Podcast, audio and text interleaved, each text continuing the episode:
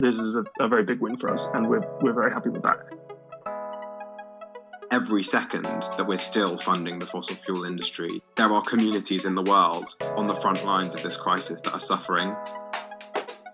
I think most people in power still have the you're too young for this, the adults are talking attitude with us. Hello, and welcome to Switchboard, Varsity's flagship podcast. My name is Isabel Roberts. And I'm Maddie Fisher. Over recent years, there has been increasing focus on the climate crisis. At Cambridge, students and staff have been campaigning for the university and its colleges to reduce their carbon footprint, primarily through divesting. Divestment is the process of selling off investments, in this case, those that are linked to unethical companies, particularly those causing environmental damage. And earlier this year, on the 1st of October, these campaigners saw a success as Cambridge University announced that their 3.5 billion endowment fund will be fully divested from fossil fuels and refocused towards investments in renewable energy by 2030. So today we speak to Cambridge campaigners to explore how this decision came about and whether any more needs to be done. Cambridge Zero Carbon Society have been one of the most active organisations pushing for divestment. We spoke to Evan Rowe, a representative of the Society, who tells us about their campaigning. Who are Zero Carbon? Zero Carbon is a campaign group from within the student body. We have been working specifically around the issues of divestment, which is getting the university to disinvest its endowment fund from fossil fuel industries, with a specific focus on climate justice and so the social justice aspects as well of, of the climate crisis. Do you think you could explain the difference between direct investment and indirect investment? Sure. So, a direct investment is any specific like shares that the university holds in fossil fuel companies. So, having shares in Shell or BP or something like this. Whereas indirect investment is where the university has investments in a fund manager, and that fund manager puts the different money in lots of different pots, many of which might be extractive or fossil fuel industries, which can often make it a lot harder to figure out from the university's perspective where the money is. And so, how did Zero Carbon start, and what were your initial demands? So, the society's been around for, for many years in sort of different forms, but in 2015, so that's about five years ago, it kind of relaunched with a focus on divestment. So, the demands have always been quite simple it's get fossil fuel presence off campus, it's divest the endowment fund from fossil fuels, and commit to not reinvesting in fossil fuels. Simple as that. And what are your general methods? I like to think of our methods as falling into two camps. There's the kind of direct actiony sort of methods that we take. So that's holding rallies, doing blockades or banner drops. A lot of that is trying to directly pressure the university, you know, cause a bit of a stir and draw attention to the fact that the university has these links with this really extractive and dangerous industry. And then the other half of our actions are more working with the university in a way. So it's things like going through their, their formal processes of, of getting graces. That's where you deliver a motion to the university council that is signed by a, a lot of the university like fellows and academics, or things like signing petitions or organizing these conferences or events that are around the theme of divestment. And then there's also, I guess, another aspect of our work, which is sort of research based, which is trying to actually identify what the specific sort of links between the university and fossil fuel industry are. And what have your interactions with the university tended to be like? Are they fairly positive? Um, it's a good question. I'd say they've been mixed.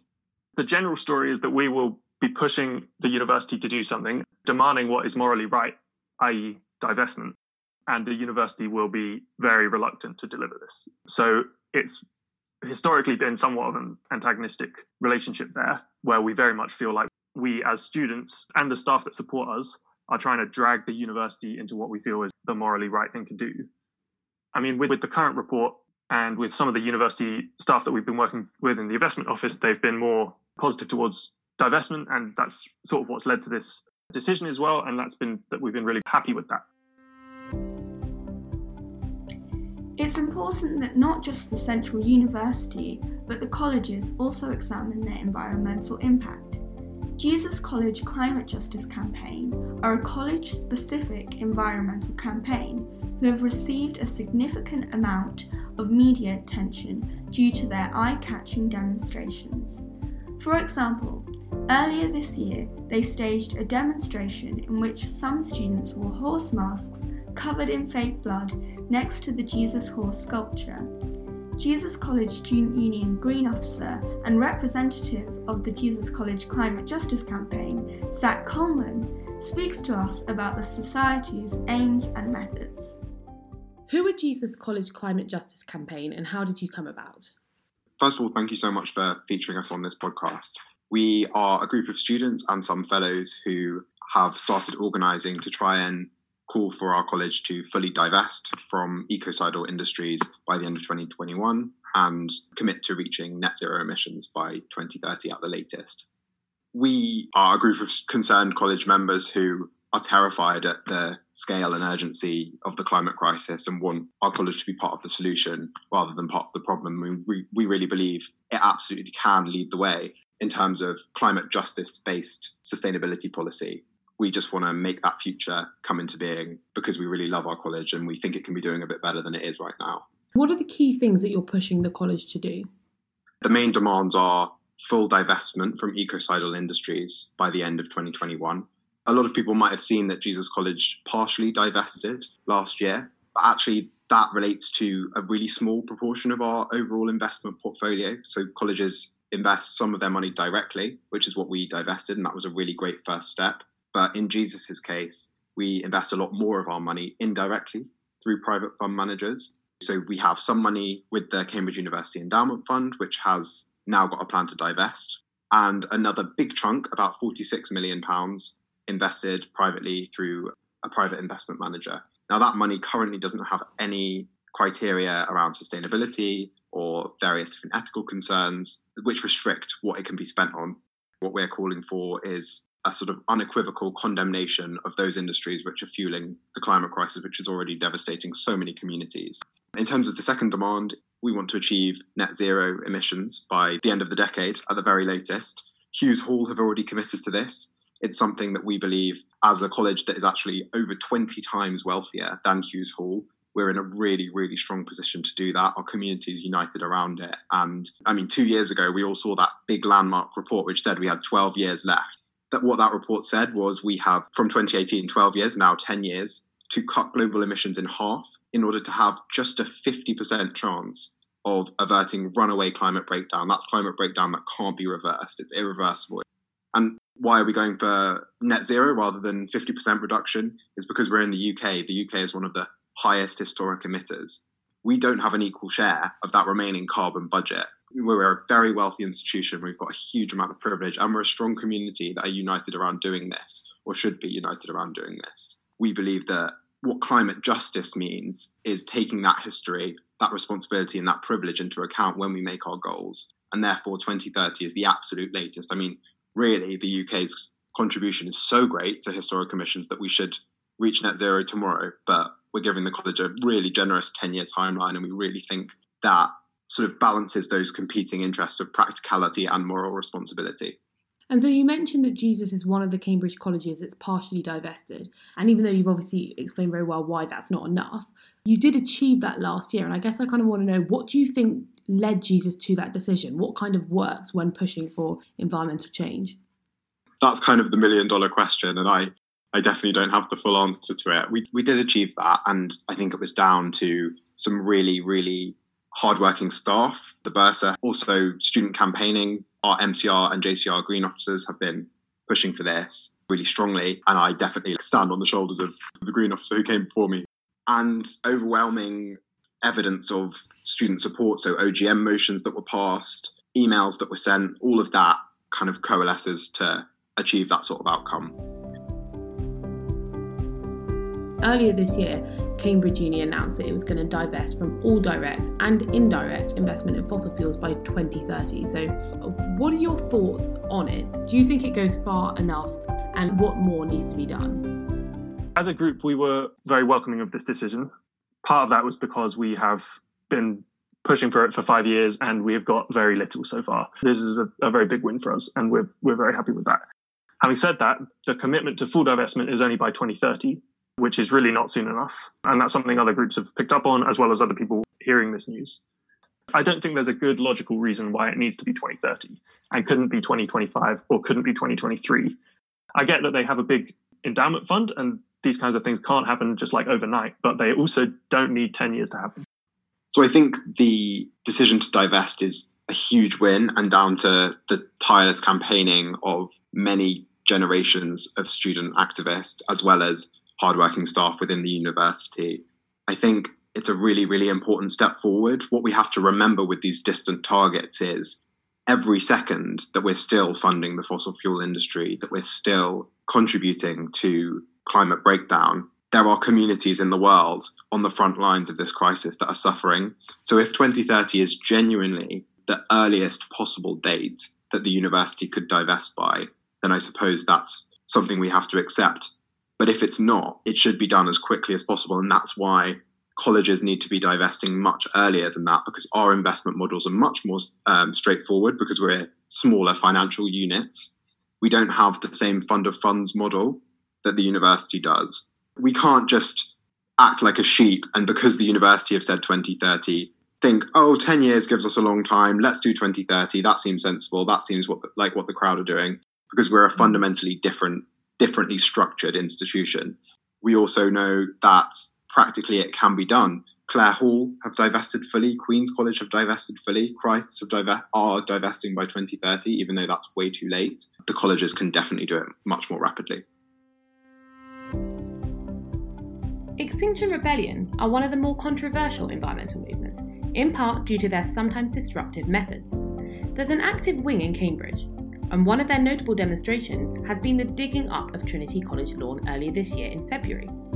An anonymous spokesperson from Extinction Rebellion Youth Cambridge speaks to us about their work. Their voice has been distorted to protect their identity. What are Extinction Rebellion's demands in relation to divestment at Cambridge? And do you think that the recent announcement by the university to divest from all fossil fuels by 2030 goes far enough? So, our demands are quite simple. We're asking for full divestment and uh, no future investment in the following things, which are all fossil fuel industries. And that's not just extractive fossil fuel industries, it's also the companies that refine the fossil fuels and sell them on, and, and the tech companies that help them extract better. Um, also, all companies involved in biodiversity destruction or degradation, uh, the arms trade, which is one of the biggest users of fossil fuels in the world, um, intensive animal farming, and all other ecocidal companies and industries the follow up demand for that is to use this opportunity to reinvest that money that's freed up in um, companies that are ethical and have a positive impact on people and planet, biodiversity, uphold all human rights, and of course, in things which are zero carbon. So there's, there's quite a lot of room for, for the university to do, do what it likes there and, and still make plenty of money for itself, which is its primary concern. The 2030 target is basically completely unacceptable. That's that's a decade away. You know, Bangladesh, a third of Bangladesh was underwater a few months ago. California's had a mega fire so large that it's now being classified, I think, as the world's first gigafire. We have time to um, continue investing in these in these companies that are destroying the planet when people are already dying. So sorry, just to confirm, do you think divestment should start from now? Well, our demands were that they divested. So they announced the divestment by July um, this year, which they didn't do, of course. Um, and then the other part was that they actually finished the divesting by the end of 2020. And we believe they've taken part of that on board, um, in that they've they said they'll divest from some of the worst fund managers they have, um, who invest heavily in well, traditional energy. So they're, they're divesting from those by the end of 2020. But you know, they're going to take ten years doing the rest. We, we, we understand it's a fund of funds model, and it's more complex than most universities' endowment funds, most colleges' endowment funds. But it does not take ten years. If you, if they if they really wanted to do this, they could do it in less than a year.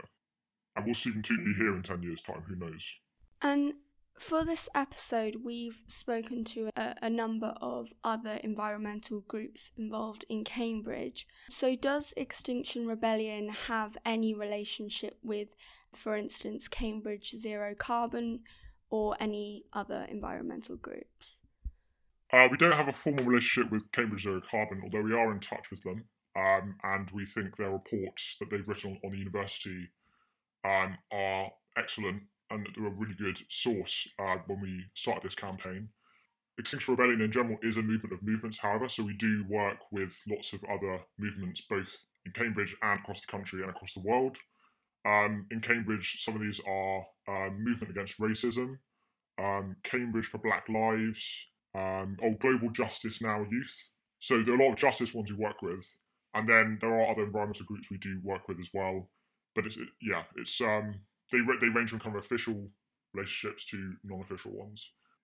Moving on to broader questions about Extinction Rebellion, do you believe that direct action is now the only effective method that environmental groups can take? And do you think you can make a difference from the outside? It's not the only option, but it is crucial to have it in there. Um, and we believe is the most effective way of making change happen. And because we only have a few years left, according to the IPCC, to make change to stop a runaway greenhouse effect, um, really we need to be using the best tactics rather than the tactics that work but take a lot longer. So people have spent their whole lives campaigning to get corporations and governments to do the right thing. And, some of these people have moved into XR um, because they're, they're so kind of disillusioned with these techniques that they've been trying. And it's important they tried them because now we know they don't work. At least they don't work by themselves, that is. So petitions, um, you know, traditional peaceful protests where you stand on the side of the road and you don't get in anyone's way, that, that doesn't, doesn't make anyone, you know, it doesn't disrupt them, so they don't think about it, so it has no effect. So the only option left is non-violent direct action because you know we don't believe in violence. Um, it's not both tactically and morally. It doesn't work. Um, but non-violent direct action is shown to work. Um, it was used in the civil rights movement. The suffragettes used it to get women the vote. You know, globally. These, these are, we're just using the same tactics as them.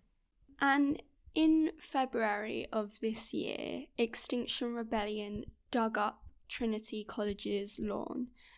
Do you worry that public displays like this may turn public opinion against your organisation, or do you think it's important to kind of shock the public and institutions? We do very much think it's important to shock people because we really do not have much time left. We are sort of a popular movement, but we're also not here to do feel good activism. We're not here to make everyone like us because that we don't have the time for that. So, you know, digging up Trinity College's lawn was entirely non-violent, entirely peaceful. That lawn was of zero value um, in terms of biodiversity, uh, and actions like this are what gets the news. They don't let us go on to talk about the climate crisis unless you do something like this. That action got global coverage. It, you know, it was reported on everywhere from here to Australia, and suddenly everyone was talking about Trinity College, third biggest landowner in the UK, big investor in fossil fuels, and also um, committing acts of land injustice where you know it takes land that other people rely on and love and it's going to destroy it and turn it into a lorry park, which is specifically what that protest was about. And, and you know, we said that you know, if you're going to do that, then we're going to bring it home to you, and we're going to go to your hired lawn. Um, and that, and that got people talking. People people had no idea that was going on until we did that. And, and, and the effect that this has, protests like this, is that it raises the general awareness of the climate crisis. It's not supposed to necessarily, I mean, we'd like it to, but it's not necessarily supposed to make people like XR because we are, you know, we are the, we are the alarm. No one likes hearing the fire alarm, but it makes you realise there's a problem and you need to put the fire out. And there have been claims that Extinction Rebellion can be quite an exclusive organisation. So, one example is because you're often kind of brushing with the law, it may discourage um, ethnic minorities, those from a working class background who are maybe less safe around the police, to take part in your protests. Um, do you think Extinction Rebellion can do more to be inclusive, given as well that people who are going to be most affected by climate change is likely to be uh, poorer people or ethnic minorities? Uh, yes, it's a very good point. So um, I will quickly add that I'm, I'm not just an Extinction Rebellion, I'm from Extinction Rebellion Youth Cambridge as well. And we specific the youth movement is specifically much more about climate justice rather than just climate change. Um, and we have always been critical of Extinction Rebellion groups that are not putting climate justice as one of their top priorities. Um, but of course, we also can do more. But um, I'll, I'll, speak generally about XR now. So we, we do recognise that this is a criticism of us, um, and we are in a process of learning. Uh, and I think we've actually we've learned a lot in the last well since our October rebellion.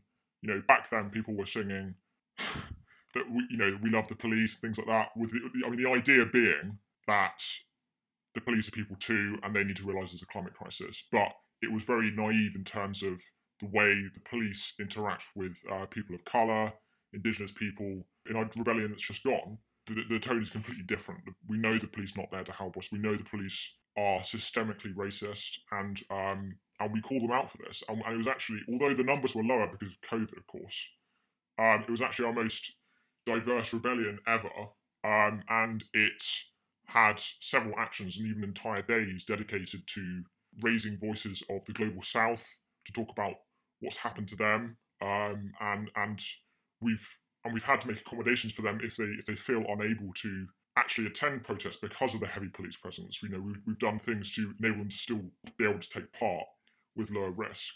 But you know, we, we do also know that no form of protest is accessible to everyone. So we do try our best to balance NVDA with um, lots of other roles that people can take part in if um, they can't risk being arrested, which is, you know, a, a, situation for a lot of people.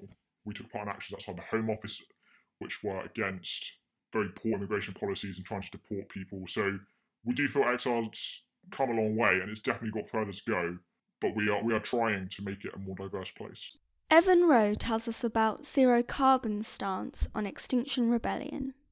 So I'll, I'll start by saying I think XR's tactics, I'm fully on board with, with the things they do. I think that they, I don't want to be mean, I think they can be a bit of a blunt instrument, right? They, they go and cause mass destruction, mm-hmm. but I think that's a really important part of, of what is needed in the climate movement.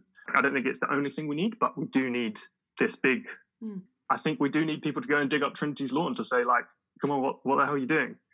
Yeah, I, I think the urgency of the crisis is more than enough to demand that kind of action. We do communicate with XR and we do coordinate what, what we're doing because we don't want to step on each other's toes too much. And I think there have been times in the past where that communication hasn't been there sufficiently and our actions have like crossed wires or something, but that's why that sort of communication is really important. And finally, I'd, I'd say that I, I hear the points around the whiteness of, of XR, and it's difficult because I don't think it's a problem that is specific to Extinction Rebellion. I think it's a general problem within the climate movement that it is overly white. It is not committed enough to anti-racism and to looking at the imperialistic and colonialistic angles of the climate crisis. So that's something we, as Zero Carbon, have been really trying to focus on. Having said that, I think in terms of the different XR groups you'll see, I personally have been quite on board with a lot of XR Cambridge and specifically XR Cambridge youth's messaging around the climate crisis. Um, they seem to have quite a, a social justice orientated one. They will often call out the bullshit from the rest of XR that happens, which I think is also necessary. Extinction Rebellion aren't the only campaign involved in direct action, with the Jesus College Climate Justice campaign also using similar methods. You're one of the college campaigns that has had more visibility, in part due to your eye catching demonstrations. So, why do you feel that protesting, rather than, for example, going through the college's more bureaucratic channels, is the right way to go? So, I think what our campaign is emphatically not is solely about protesting on the margins and refusing to engage constructively in the bureaucratic official channels that exist. What we're trying to achieve is huge and it would be a massive, massive win. And we understand that we need to work for that and we need to demonstrate in every possible way that we can that the college community is united around it. So we absolutely will be doing the public demonstrations, which hopefully give us some media attention uh, and improve the visibility of the campaign so that we can get more people involved. But we also absolutely will be engaging constructively with college staff because we know, you know we're working towards a shared goal, which is a college which genuinely meets its responsibilities in terms of climate justice, ensures its own future because as much as Cambridge as a city is fairly insulated from the worst effects of climate breakdown now, that won't always be the case. And that's a shared goal. Do you worry, though, that you might be alienating maybe some potential supporters? I think we've really tried to avoid unreasonably negative campaigning. It's not about a criticism of Jesus College management. In fact, we have really hardworking staff who've been very receptive. What this campaign is about is acknowledging that Jesus College, like institutions across the world, just needs to step its approach to the climate crisis up. We're experiencing another crisis at the moment, the pandemic. That feels very immediate. But the climate crisis is also there. And of course, actually, they're interconnected because we know that biodiversity destruction and various other processes associated with global heating and the climate crisis are fueling and making pandemics like the one we're experiencing more likely. But we have to meet the scale of the climate crisis with the same sort of emergency response that our college has very effectively implemented in relation to coronavirus. What's it like emotionally organising all these protests and constantly pushing and fighting for your voices to be heard? To be honest, yeah, it can be quite disheartening. In the Cambridge context, these are institutions that have existed for hundreds of years, and that embeds a certain level of institutional caution around big changes. And I understand that. But I think what this crisis demands, because there are these timelines that just can't be, we can't tread over those lines. Otherwise, scientists tell, have told us again and again what's going to happen. So sometimes when you feel like the sense of urgency that you feel isn't reciprocated among some of the key decision makers, that can be quite disheartening. But I actually believe that everyone is working towards a shared goal. I think Jesus College will divest very shortly, and we just need to keep on making our presence known and doing everything we can to bring that about as quickly as possible. Many environmental activists are keen to emphasise how environmental justice is a collective endeavour that stretches beyond Cambridge University. The continuation of these campaigns is reliant on momentum from younger generations. And these generations have been actively campaigning, in part through the weekly Fridays for Futures school strikes. We speak to Janed and Luana from Cambridge Youth Strike for Climate, who tell us about their work with the City Council and their hopes for the future. When did you first start attending these youth strikes? So I started striking in February 2019.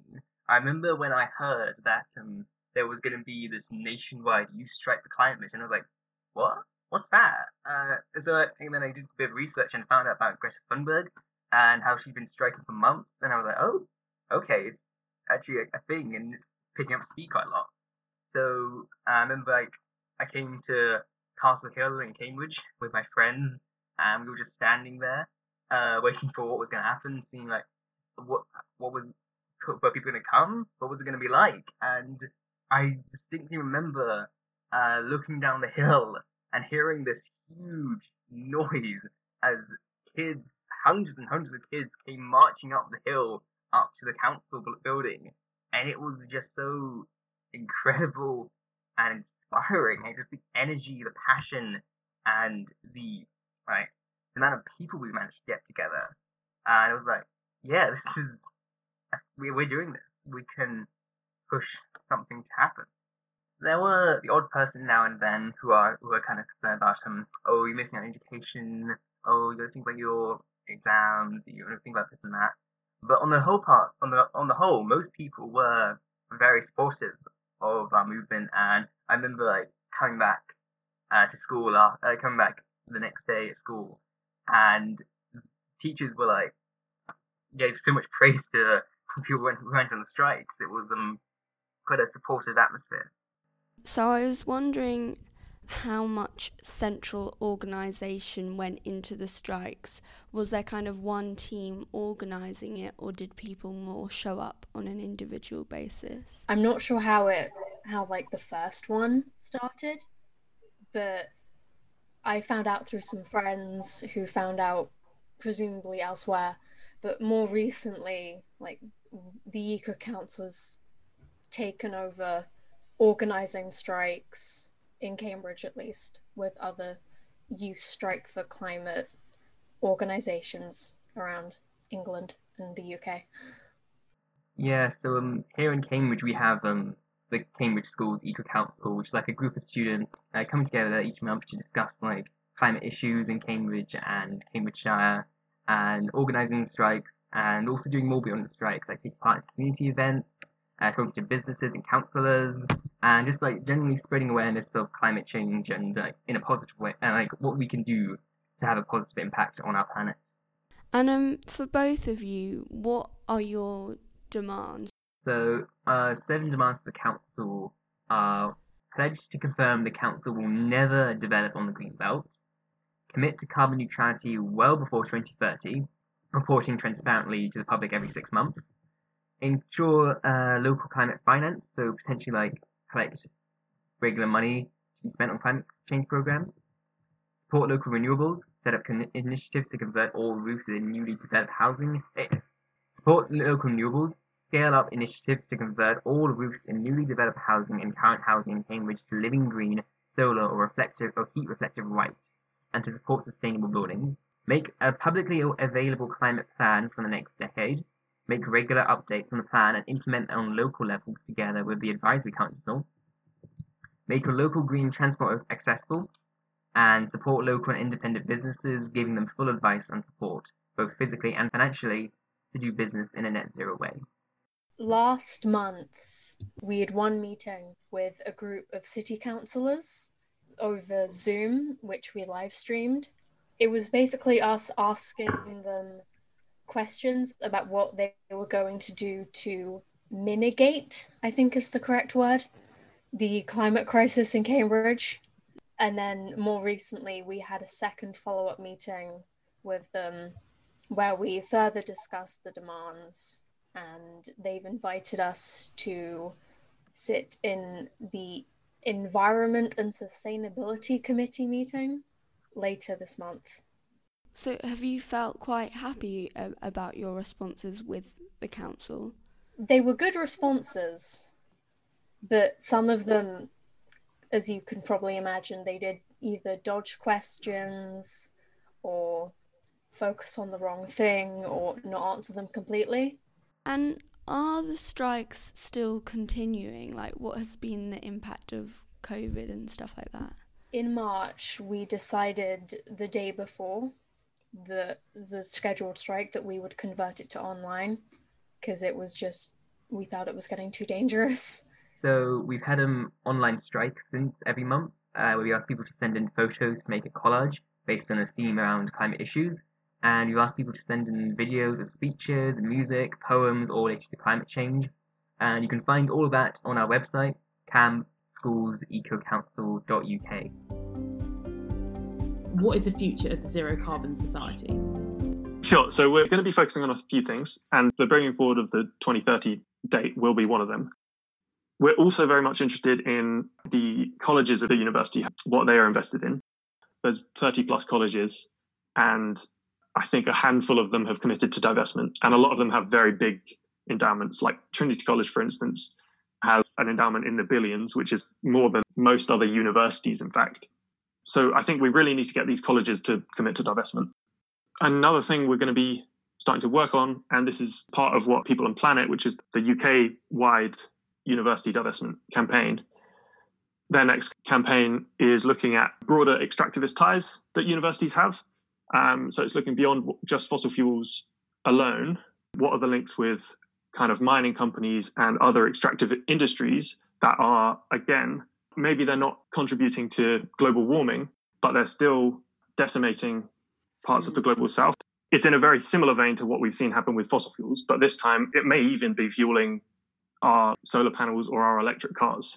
So, yeah, what we really want to do is look at pressuring the university to cut their ties with these broader extractivist industries uh, rather than just fossil fuel companies and get them to focus on ensuring a just transition away from fossil fuels that centers the lives of people across the global south. Uh, yeah, just to say that if, if people are interested in joining the cause, we're an open campaign. Look us up online. We meet most Saturdays virtually at the moment, and we've got lots of plans coming up. Are you feeling hopeful for your generation? So I think it's important to distinguish between two types of hope here. There's there's passive hope and there's active hope, and I think that passive hope is really dangerous. or the belief that somebody else is going to save the world for you. I don't have that kind of hope at all. Contrary to that, active hope, I have hope, and a lot of us in Extinction Rebellion have hope that through our actions, enough people will realise they need to take action themselves. And if we do, then we do have a chance to, you know, uncover the polluters, uncover the people who are pretending to be certain people's friends but are not, and are perpetuating all kinds of oppression, including the climate crisis, but also racism. You know, they're very linked issues. It depends on uh, what part of our generation we, we, we mean, because chances are our generation who live in the UK are going to be okay. Not necessarily fine. We probably will almost definitely certainly be affected by climate crisis, but chances are we will not be affected as negatively as those of our generation who live in the global south and in the these biomes that will be lost forever. I think most people in power still have the you're too young for this, the adults are talking attitude with us because most of us are either just turning 18, some of us are still in primary school. Like they still kind of see us as like troublemaking teenagers. On the one hand, um, the prime like politicians in the UK have started to to verbally acknowledge that the climate crisis is a thing. But on the other hand, the UK is the fifth richest country in the world. Uh, we have some of the most uh, advanced scientific and technological institutions. We have like Cambridge University, who had geniuses like Isaac Newton and uh, Stephen Hawking who have changed our view of science. All we need is the will from the people at the top to actually make this uh, green industrial revolution happen. But it's not really happening right now. There is a lot of people out there who want to make us seem like hypocrites. They want us to they want to make it seem like climate justice is impossible. You're such blue sky thinkers. But if we like actually take a responsible stride forward, we can show, not tell them, that it is hundred percent possible. I'd say that like if anyone wants to like join in and help, the easiest thing you can do, absolute simplest thing, is like look at what you do now. What like what do you eat? What do you wear? Where do you buy it from? What what company makes it? And like see if that if those things are okay with you. Like we can't all control what companies do, but they'll listen if we use our wallets. When demand changes, the supply changes. Clearly, the 2030 decision to divest is a positive one and comes off the back of much work from students and staff alike. Such a decision marks a recognised responsibility from the university to environmental justice and has, in part, helped provide further momentum for college justice campaigns. But this can't be the end of the story. As Zach emphasises, colleges too have environmental responsibility and need to look at their investments. In addition to this, there are concerns that the university's response does not recognise the extent of the climate emergency. And this emphasis on the need to act now is something shared globally, particularly with youth campaigners calling on institutions to radically change. Thank you for listening. You can read more on this topic at varsity.co.uk. Thank you to our contributors.